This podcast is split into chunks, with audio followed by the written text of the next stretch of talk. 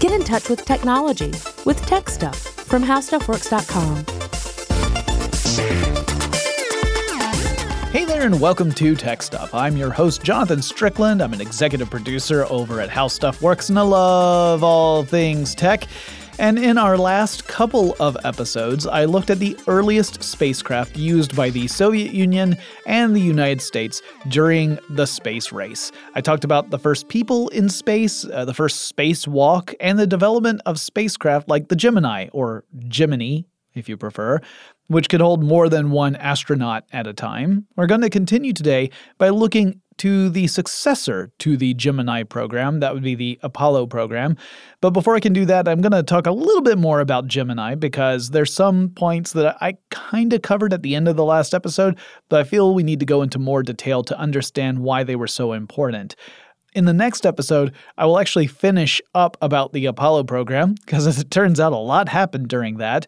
And then we're going to transition to talk about the Soyuz uh, spacecraft. That would be the Russian successor in the Soviet program. And it's a spacecraft that is still being used today, decades later. So we'll get into that in the next episode.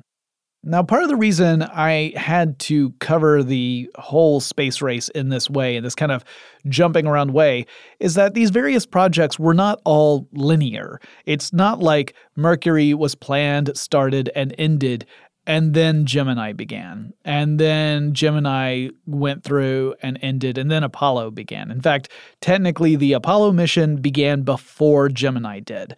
Gemini ended up being necessary in order to test certain technologies and procedures and processes that would make Apollo possible. It was a, a bridge between Mercury and Apollo. It was decided after the fact that we had made this commitment that we were going to send astronauts to the moon. Now, Project Mercury's research and development phase started back in 1958, and the operational phase didn't begin until 1961, and the project essentially concluded in 1963. Before the first Mercury spacecraft had even launched, NASA was already talking about what it would take to design, build, and launch spacecraft capable of holding three astronauts and sending them to the moon and bringing them back. This hypothetical craft would need to be able to do lots of different stuff, and it would become the Apollo program. That enormous leap would be a huge, huge jump off of the Mercury spacecraft. Remember, that was a one astronaut spacecraft. It was really just designed for orbital flights around the Earth. And it was largely a a testing ground for technologies and also just to, to see what we could learn based upon that sort of limited use of space travel to go around the Earth. Not like that wasn't a difficult enough thing to do already, but it was still a small step toward what people had eventually planned for the United States space program. So the Mercury was a phenomenal achievement. I don't want to downplay that. It was amazing that we could build a spacecraft that could withstand the rigors of space, send someone up there, and bring that person back down safely. And also, there was no need for the astronaut to eject from the Mercury capsule. Remember, the Soviet cosmonauts on the Vostok spacecraft in the Soviet program, they had to eject on reentry. They could not just ride the Vostok down to the surface. They would have probably been rattled to death if they had done that.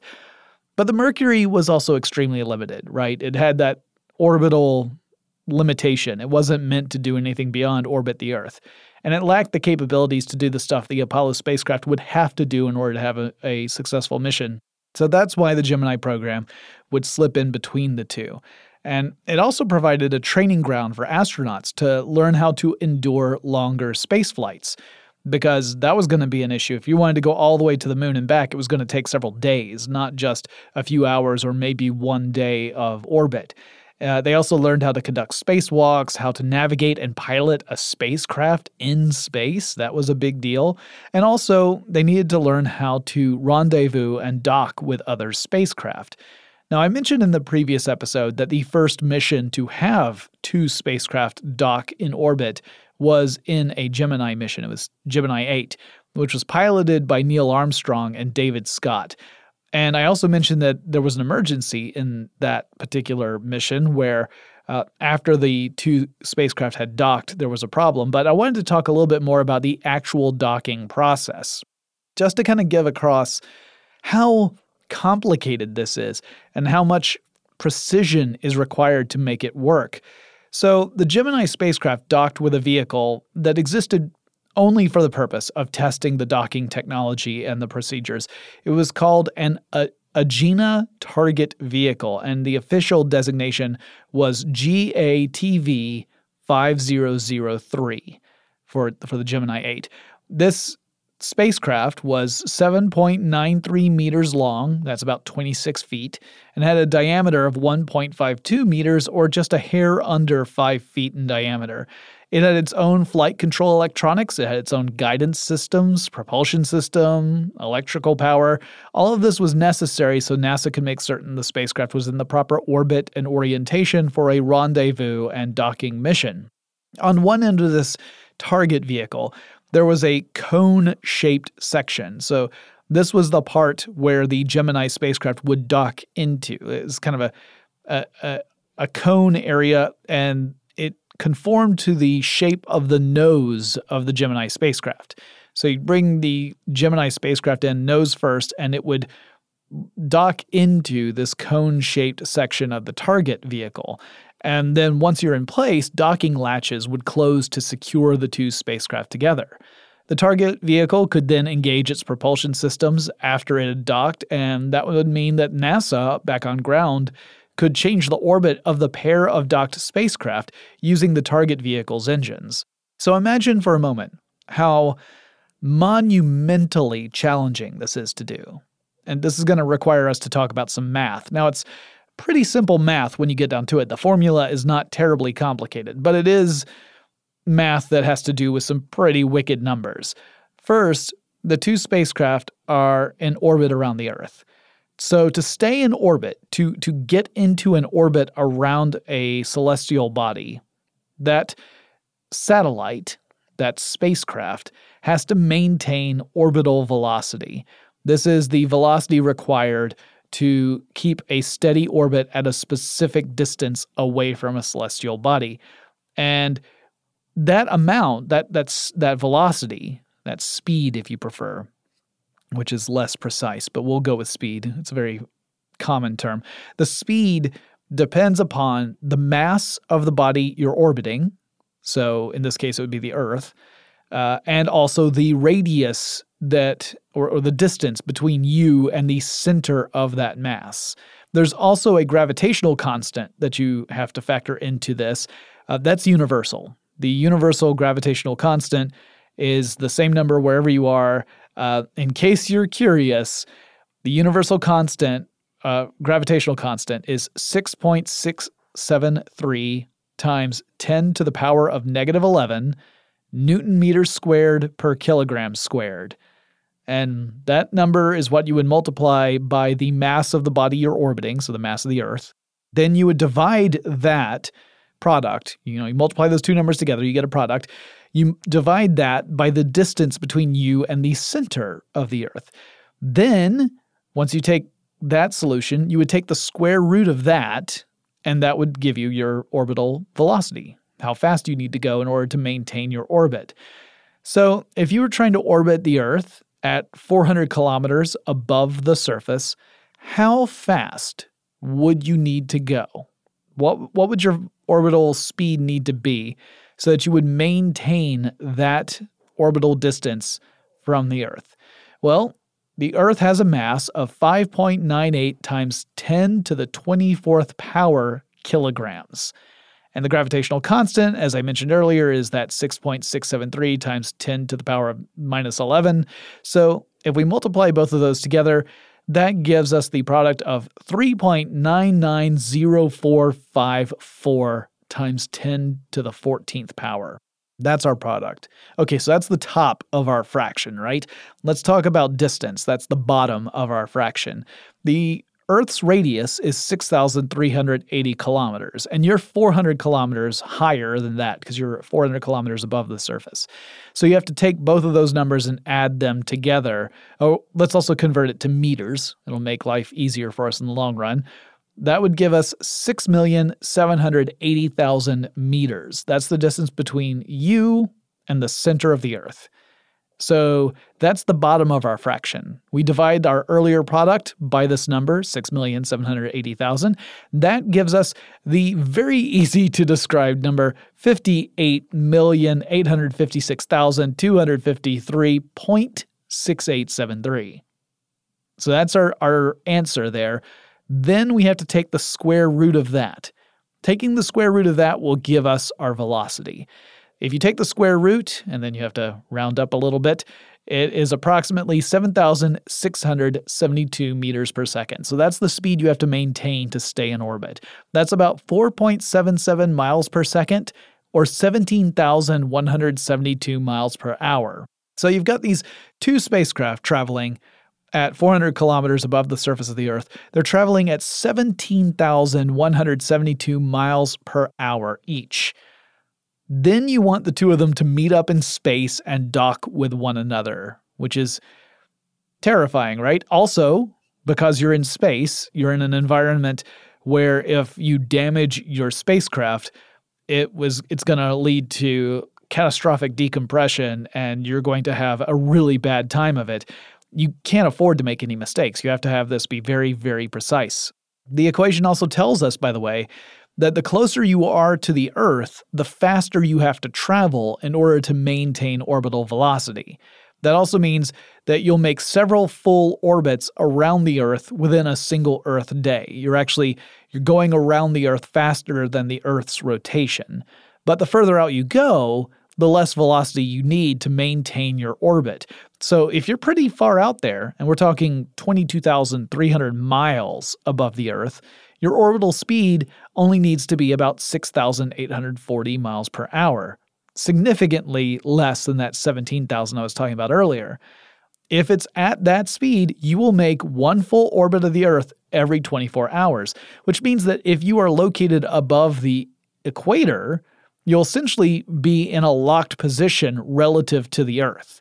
You will stay above that, that point on the Earth and you will maintain your position relative to the Earth because the Earth and you are uh, traveling at a way where, where the Earth's rotation and your orbit are staying in alignment the entire time. That's where you get into that uh, geostationary orbit.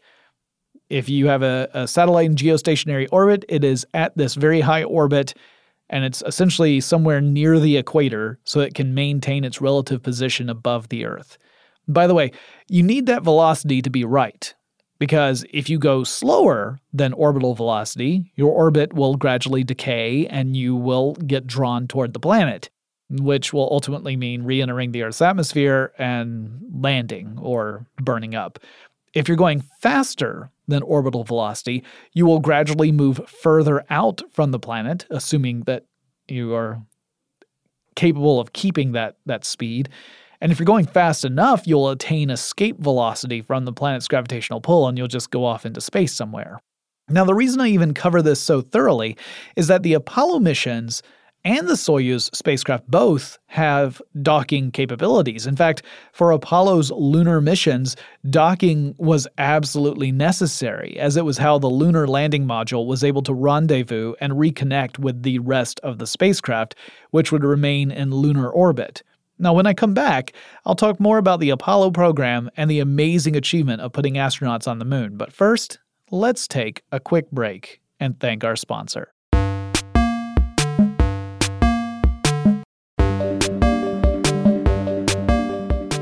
The Apollo spacecraft, when you're looking at the actual lunar missions, was essentially a three part craft. Uh, only one of those parts, called the command module, was designed to land back on Earth in a retrievable fashion. The three parts were the command module, that was the section with all the flight controls, it's where the crew would sit during takeoff and normal operations and landing. Then there was the service module. This was kind of like the the big container that had all the propulsion systems and spacecraft support systems, uh, had an engine on it for firing. Those two parts of the spacecraft would remain together for most of the mission. And the third segment was the lunar module, which would have to dock with the uh, command service module or CSM. They, they would often group these two modules together and just call them CSM. The lunar module would have to dock with CSM in space, then separate once it was in lunar orbit, land on the moon, lift off from the moon, rendezvous with the CSM, redock, and then the astronauts would move back over to the CSM, whereupon they would jettison the lunar module and travel back home. Thus, that's why that's why the Gemini docking procedure was so important. It was sort of a proof that this strategy was going to work because the strategy of getting astronauts on and off the moon depended upon that capability. The command service module uh, would pretty much stay connected up until you get to where it was time to re enter the Earth's atmosphere, whereupon the command module would jettison the service module and it would just become that sort of uh, cone shaped spacecraft that we're all familiar with. The heat shield was on the bottom of that section, and that's what would point toward the Earth while the spacecraft would re enter the Earth's atmosphere. Now, the three modules attached to an upper stage of a rocket in a special housing, uh, the stage was called the S 4B. The CSM would separate from this special casing that was attached to the S 4B and the lunar module would still be inside that casing, which then would kind of have the walls flange outward. People referred to it as looking like an angry alligator, although it was an angry alligator with four jaws, not two, which is really terrifying. And then the CSM, the command service module, could dock with the lunar module, which would then detach from the S4B and then you would have your Apollo spacecraft that could continue on toward the moon, whereas the S 4B would then inject itself into a trajectory, either a, a, a solar trajectory uh, for the early missions, or later on a lunar trajectory where the NASA was really testing impact, uh, spacecraft impact with the moon. They had a lot of uh, uh sensors aboard the S4B that would give them data about uh, impacting it with the moon. They just made sure that uh, obviously that the S4B was going to hit a part of the moon that was nowhere close to where the astronauts were going to be. Before there were any astronauts in any Apollo spacecraft, NASA held a series of uncrewed missions. They were called the Apollo Saturn uncrewed missions. The first three of these carried a designation that began with AS. So the first of those was the AS 201. The second was called AS 202, and the third AS 203. Although I should point out, AS 203 launched before AS 202. Uh, they were close together in launch, but 203 technically went up first. They also were meant to test different things. It wasn't like NASA was just repeating the same test over and over. Each test had its own mission objectives. Uh, they were designed to test the operation of the launch vehicles and make sure that they could launch the load of an Apollo spacecraft into orbit. You know, make sure that the thing you have, the rocket you have built, can actually carry the payload safely up into space. That's a big deal. And in an upcoming episode, I'm going to focus more on rockets and launch vehicles and talk about the science and technology behind those. So we'll save all of that discussion for later. The mission objective for the first of these, the AS 201, is described by NASA like this. This is a quote from their website. Achieved structural integrity and compatibility of launch vehicle as well as launch loads. Demonstrated separation of first and second stages of Saturn, LES, and boost protective cover from the command and service module, or CSM demonstrated separation of CSM from instrument unit, spacecraft and lunar module adapter, as well as CM separation from the SM. Verified operations of Saturn propulsion, guidance and control, and electrical subsystems, partially achieved verification of spacecraft subsystems and heat shield for reentry from low Earth orbit due to loss of data during maximum heating, demonstrated operation of mission support facilities. So, what does that mean? Well, it meant that they were testing the launch vehicle, making sure that the rocket was separating properly in order to get the spacecraft into space. So the rocket had several sections, and each section needed to separate cleanly from the others in order for this process to work. Uh, they also made sure that the command module and the service module would separate properly because the command module had to be on its own in order for reentry to happen safely. And then they were testing out some of the spacecraft subsystems. But as they mentioned in the mission over uh, objective and mission briefing, uh, this did not go without a hitch. There was a loss of some data due to heating. So they didn't, it's, it's not necessarily the case that the systems didn't work, but we didn't have the data to know one way or the other because of this heating issue. AS 201 launched on February 26th, 1966, and it was a short mission. It lasted only 37 minutes from liftoff to touchdown. Uh, the mission had several technical malfunctions, including three serious ones, which is why engineers do unmanned tests in the first place to identify and solve those problems before human lives are ever at stake. Uh, this was a suborbital mission. It did not go into orbit, it went up to a very high altitude, but it was a suborbital test. The following mission on August 25th, 1966, this is a AS 202, was the first to test the fuel cell power system that would power the spacecraft. Now, I've talked about fuel cells in other episodes. I've got another episode I have planned where I'm going to talk more about fuel cells, so I'm not going to go into it here. It's a really interesting technology but we'll cover it more in a future episode. And if you really want to learn more, you can look at the Tech Stuff archives and find an old episode where we talk about fuel cells. Like the AS 201 mission, the 202 was also suborbital. This one lasted 93 minutes from liftoff to touchdown, and it proved the design of the heat shield for the spacecraft worked as was intended. The 203 unmanned mission, the one that took place in between 201 and 203, was actually an orbital mission.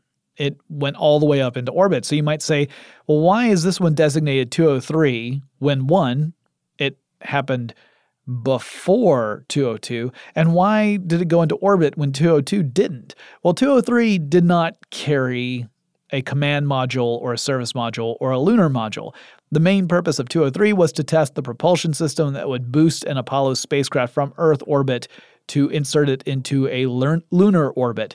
So the S4B was a very important component here, but the actual spacecraft was not included in this. And now to get to what was originally designated as AS 204. This is one of the tragedies of the US space program. There have been a few, and this was a, a, pretty this was a terrible one. It wasn't a pretty bad one. This was a terrible one. It happened on January 27th, 1967. This was supposed to be the first manned mission on an Apollo spacecraft, and it was intended to be a suborbital flight. So it wasn't meant to go into Earth orbit, it was meant to go up to space and come right back down again. And it was supposed to test Apollo's systems with actual human beings aboard. And the astronauts aboard were Virgil Grissom, he had been one of the original Mercury 7 astronauts, uh, Edward White, who was the first American to walk in space during the Gemini 4 mission, and Roger Chaffee, who had served on the ground on various missions, but this was his first chance to fly in a mission as an astronaut. They were inside the command module when, during a pre flight test, a fire swept through the module and all three astronauts lost their lives. This was a terrible tragedy. NASA immediately started an investigation into the accident and suspended all crewed missions for more than a year as a result. They did continue working on uncrewed tests, uh, testing the lunar module in particular, but they were absolutely concerned. They wanted to make absolutely certain that they eliminated the possibility as best they could of such an accident happening again. And it was a terrible loss. Later in 1967, Dr. Georgy Mueller, who was the associate administrator for manned spaceflight at NASA, announced that the mission was retroactively going to be named the Apollo 1. So it was no longer AS 204, it was Apollo 1.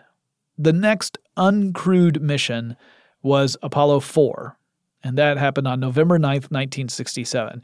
Also, at this time, I think it's interesting to point out there were no missions that ever received the designation Apollo 2 or Apollo 3. So there was no Apollo 2, no Apollo 3 went from Apollo 1 to Apollo 4. And Apollo 4 carried an uncrewed Apollo spacecraft, so no astronauts were aboard. This was an orbital test that lasted about nine and a half hours.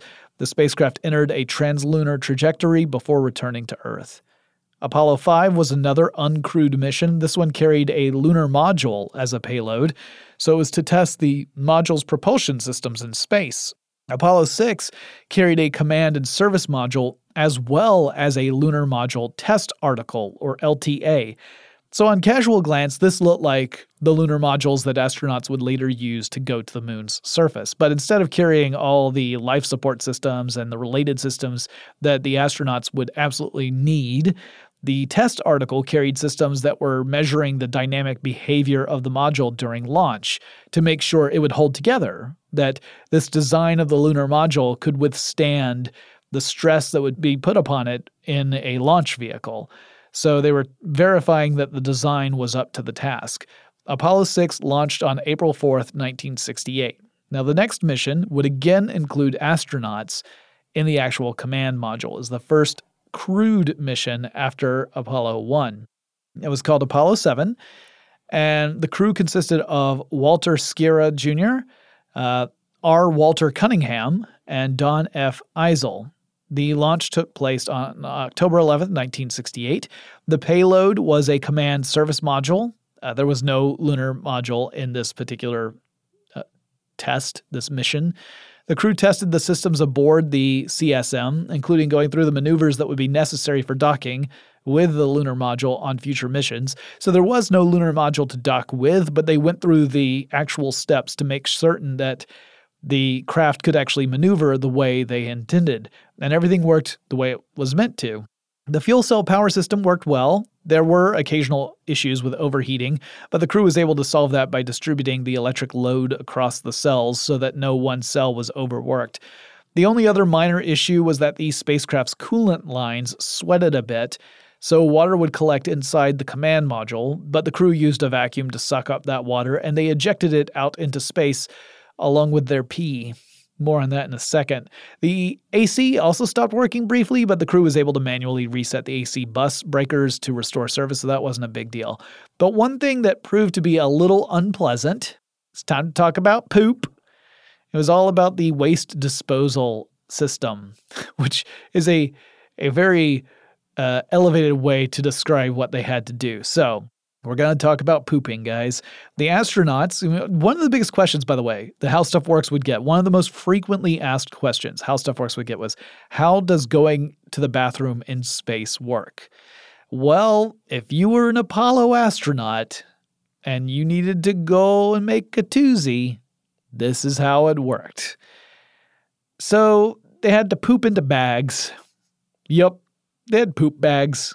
The bags had a lining of germicide that was there to help prevent bacteria from multiplying and spreading. Uh, they were bags that were supposed to be easily sealed, and from what I understand, they were easily sealed. And then the crew was to store the um, used bags in empty food containers. So if you're going rummaging for a snack, you could have a nasty surprise if you didn't keep track of them. But uh, it was apparently something of a flexibility challenge to use them properly because you had to maneuver out of your pressure suit in order to do this. And also, it got a little stinky. And according to NASA, it took between 45 minutes to an hour to use one of the darn things because of getting out of that pressure suit and getting the coveralls adjusted in such a way where you could hold the bag in the appropriate position and do your business. And that meant that because it took so long, up to an hour, just to do this, it meant that you essentially had to hold it until there was a good long stretch of time where you didn't have any mission requirements. You didn't have anything you had to do that was related to the actual mission. And the mission was a long one, this particular test. It lasted 11 days, or nearly 11 days. So, an 11 day long mission with three astronauts in close quarters, and this is the process you have to go through, you might be asking yourself, if you're morbidly curious, how much did they have to poop? NASA recorded it. NASA recorded 12 defecations. So imagine working at a job where not only are your restroom breaks logged, but your boss has taken an unusual interest in the product of said restroom break. Space travel sure is glamorous. The pee, by the way, was ejected along with that puddled water that I mentioned earlier. Uh, they didn't have to remove any clothing to do this. They could just pee in their suits. They had a urine collection service, something that NASA did not go into further detail about. But I think we can all come up with various hypotheses of what that meant. Anyway, uh, it was in such a way that the urine was actually collected so it could be vented out into space. They weren't just, you know, wearing diapers. All three astronauts uh, caught a cold during the course of the mission, which was incredibly unpleasant. Mucus accumulated and filled up their nasal passages. Man, I'm making space travel sound sexy, right? So it made it real hard to breathe up there. Tari's just shaking her head and looking at me. She's like, I can't believe it. Not only do I have to listen to you talk about pooping and mucus, I'm going to have to listen to it again when I edit this show. Sorry, Tari, I'll, I'll buy you a Coke. Anyway, the astronauts found that the only thing that could really clear their noses was if they gave their honkers a real good hard blow. But that would cause pressure to build up in their ears, and it hurt their eardrums to blow their noses. So it was a very unpleasant experience. NASA, by the way, would refer to the crew morale on this mission as, and I quote, grumpy. I'm not surprised. If you told me to poop in a bag for 11 days and then you gave me a cold, I'd be grumpy too. And I'm not even in space. That's just not cool. Tari's even talking to me, but I can't hear her because she's on the other side of the glass. But she's got things to say about this too, I imagine. Apollo 7 ended up having a safe splashdown on October 22nd, 1968. Now, I know I said 11 days, but technically, if you were to look at the full time between liftoff and splashdown, it was 10 days, 20 hours, 9 minutes, and 3 seconds. So I'm rounding up to get to those 11 days. But more importantly, it set the stage for Apollo 8. I'll tell you what Apollo 8 was all about in just a second, but first let's take another quick break to thank our sponsors.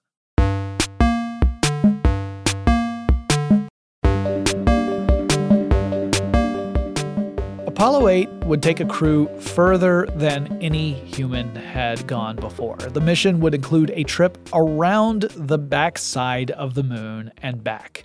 That involved a maneuver called the translunar injection, in which the spacecraft would move out of Earth orbit and travel into an orbit around the moon before going for a trans Earth injection and essentially reversing this process. It's actually more complicated than reversing the process, but coming back to Earth. Astronauts Frank Borman, James Lovell Jr., and William Anders were selected as the crew of the Apollo 8. The trip to the moon required two mid course corrections, the first at nearly 11 hours into the mission, and the second at 61 hours, 8 minutes in the mission, so more than two days, almost three days into the mission. The Apollo 8 spacecraft spent 20 hours in lunar orbit and it went around the moon 10 times before using the spacecraft's propulsion systems for a trans Earth injection and a return trip to Earth. Whenever the spacecraft passed on the far side of the moon, radio communication would end because the moon's big, it blocked all the radio signals. So we would lose communication with the astronauts whenever they went around the far side of the moon. By the way, I know all of you know this, but I feel like I should remind folks that the far side of the moon is what we call the face of the moon that is away from the Earth. The moon is tidally locked with the Earth, so the same side of the moon always faces us. We never see the other side from Earth. There is not, however, a dark side of the moon, or rather, there's not a permanent dark side of the moon. There is a side of the moon that's dark, but it's not the same side all the time. All sides of the moon receive light at one time or another. But there is a permanent far side of the moon. Sometimes it's dark, sometimes it's lit up, but it always faces away from us. The astronauts aboard the Apollo 8 were the first to see that side of the moon firsthand. It's pocked with craters from various impacts that uh, it blocked from colliding with the Earth, potentially, which is kind of cool. But otherwise, it's, you know, it's the moon. I'm sure it's really cool to see up close. I'll, I'll, I'll never get a chance to see it like that. But, you know, it's the moon. The launch vehicle took off on December 21st, 1968, and the command module splashed down on December 27th, 1968. So they spent Christmas up in space. There was no lunar module attached on Apollo 8. It was just the command and service modules that went up. Apollo 9 would include a lunar module, but it did not touch down on the moon. Instead, the purpose of this mission was to test the rendezvous and docking procedures between the command service module and the lunar module. These would all be necessary maneuvers during a mission to the moon itself.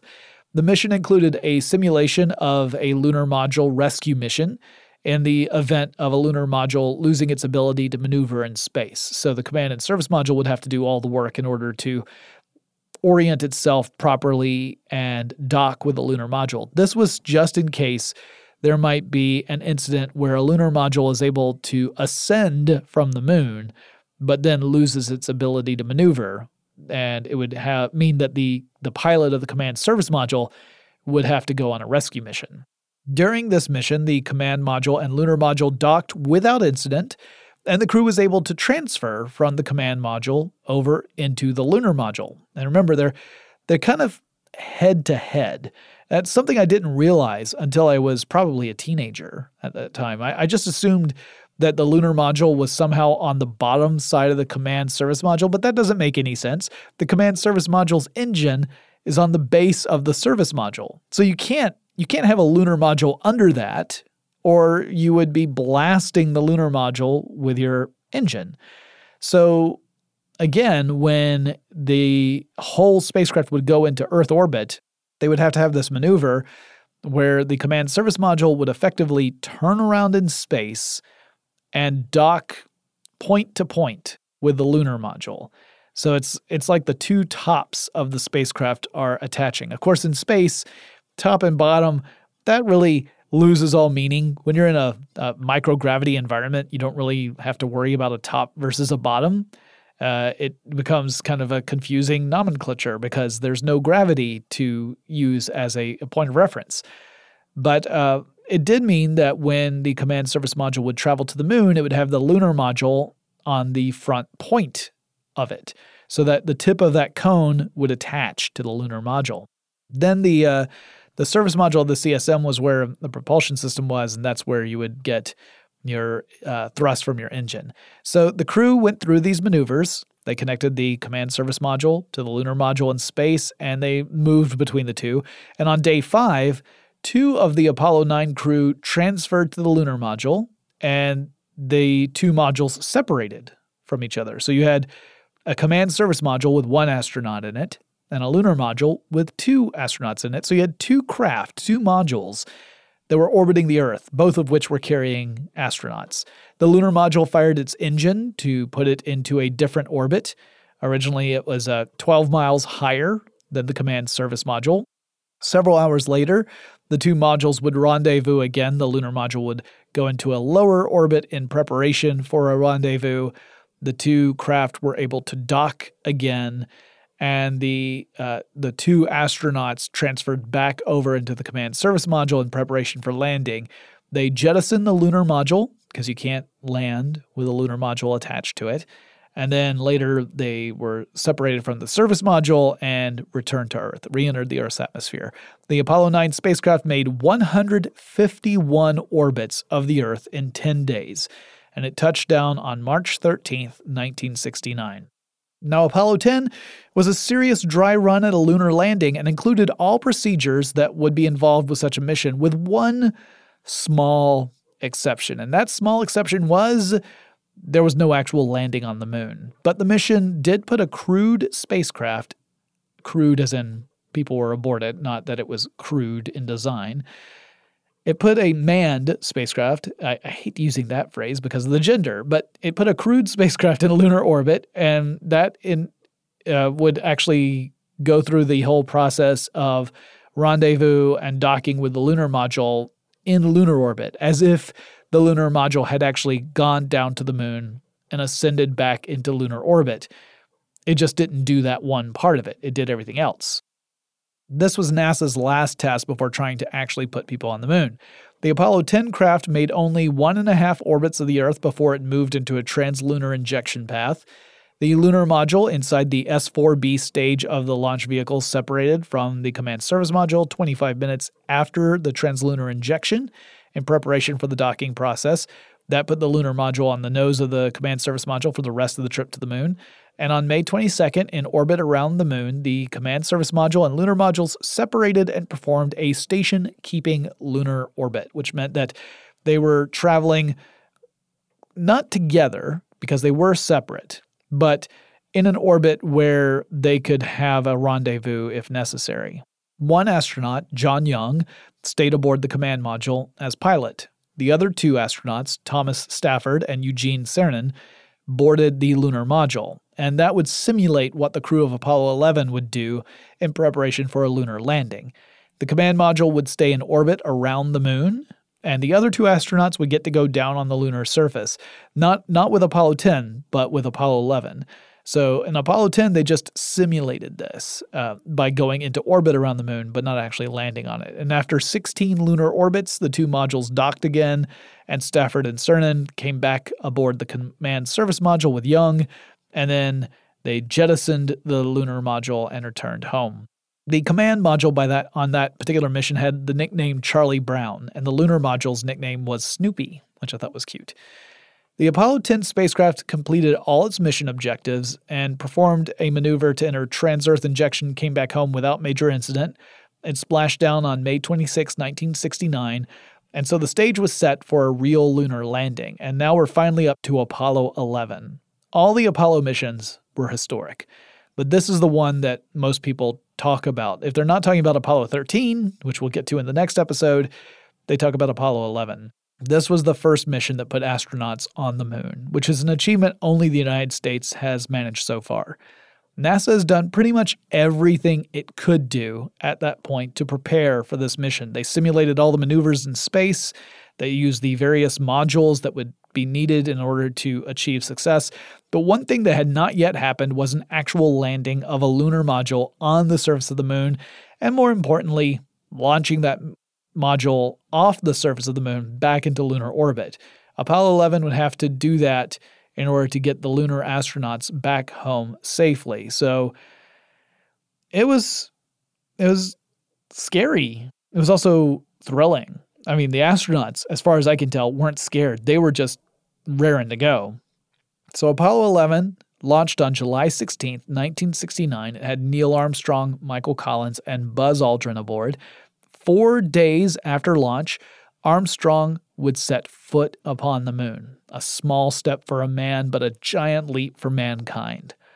Buzz Aldrin piloted the lunar module, so he went down with Neil Armstrong to the moon. He was in charge with, when the lunar module completed its 13th orbit of the moon and then fired its descent engine to start descent toward the moon's surface. The descent required a last minute change of plans, actually, because the trajectory they were on would have the lunar module land in a crater, and they didn't want to do that.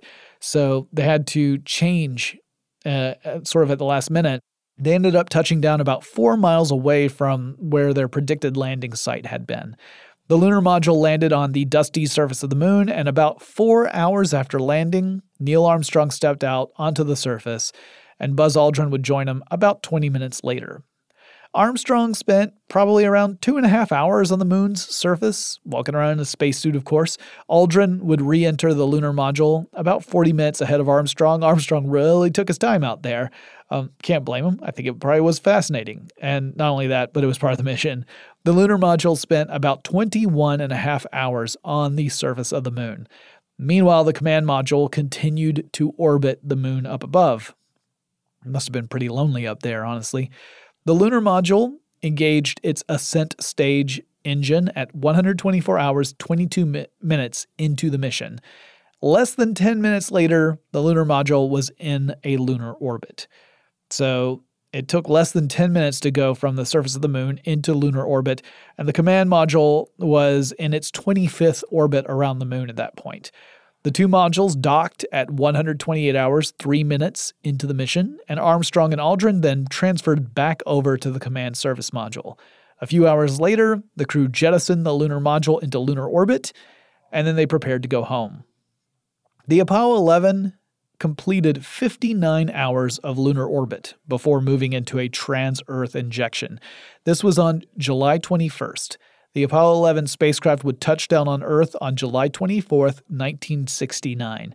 Astronauts had successfully traveled to the moon and returned home safely. I am still amazed, even now, looking back on that achievement and thinking all the things that were required in order to make that a success. It is a phenomenal testament to the ingenuity of humans. Countless men and women worked together to make this happen.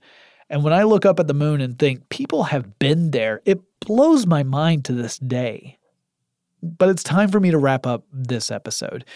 In our next episode, I'm going to give a quick overview. You know me, it probably won't be quick. I'll give an overview of what the other Apollo missions were all about. All of them are important, and they all really deserve their own episodes, but I'll give an overview of those. Then I'll transition to talking about the Soyuz spacecraft, the Soviet spacecraft that uh, was used to not only dock with the first space station, but also ended up being a, uh, a vehicle that transported the first space tourists in space, though, from what I understand, they all hate being called that. We'll talk that about that in the next episode.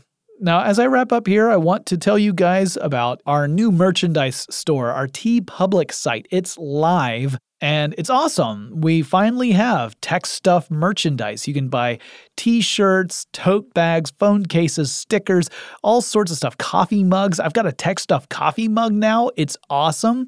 If you love the tech stuff logo, you can get that on a shirt now. But my favorite design out of all the ones we've done so far and we've only just started, has a, uh, a sketch of Ada Lovelace, the enchantress of numbers, and it says, Code like a girl. And I love that shirt. I've already put in my orders for merchandise with that stuff on it. But here's the cool thing, too, is not only do you get this awesome stuff that you guys have been asking for for a while. When you purchase something, some of that money actually goes to the show. You'll be helping our show with those purchases. So go check it out, see if there's anything you like. Anything you buy, you are actually helping us make this show. You are part of the team, and I greatly appreciate it. We have new designs going up all the time. In fact, I submitted a brand new design just before I came into the studio, and I hope to see that included in the store very soon. If you want to check it out, it is teepublic.com slash techstuff. That's T-E-E public.com slash techstuff. Check those out. See what you think. If you have any suggestions for future episodes, send me an email. Address is techstuff at howstuffworks.com. Or drop me a line on Facebook or Twitter. The handle at both of those is techstuffhsw. Don't forget, check out our Instagram account. Go follow that. You might end up seeing some designs before they even go live in the Tech Stuff store. And I'll talk to you again really soon.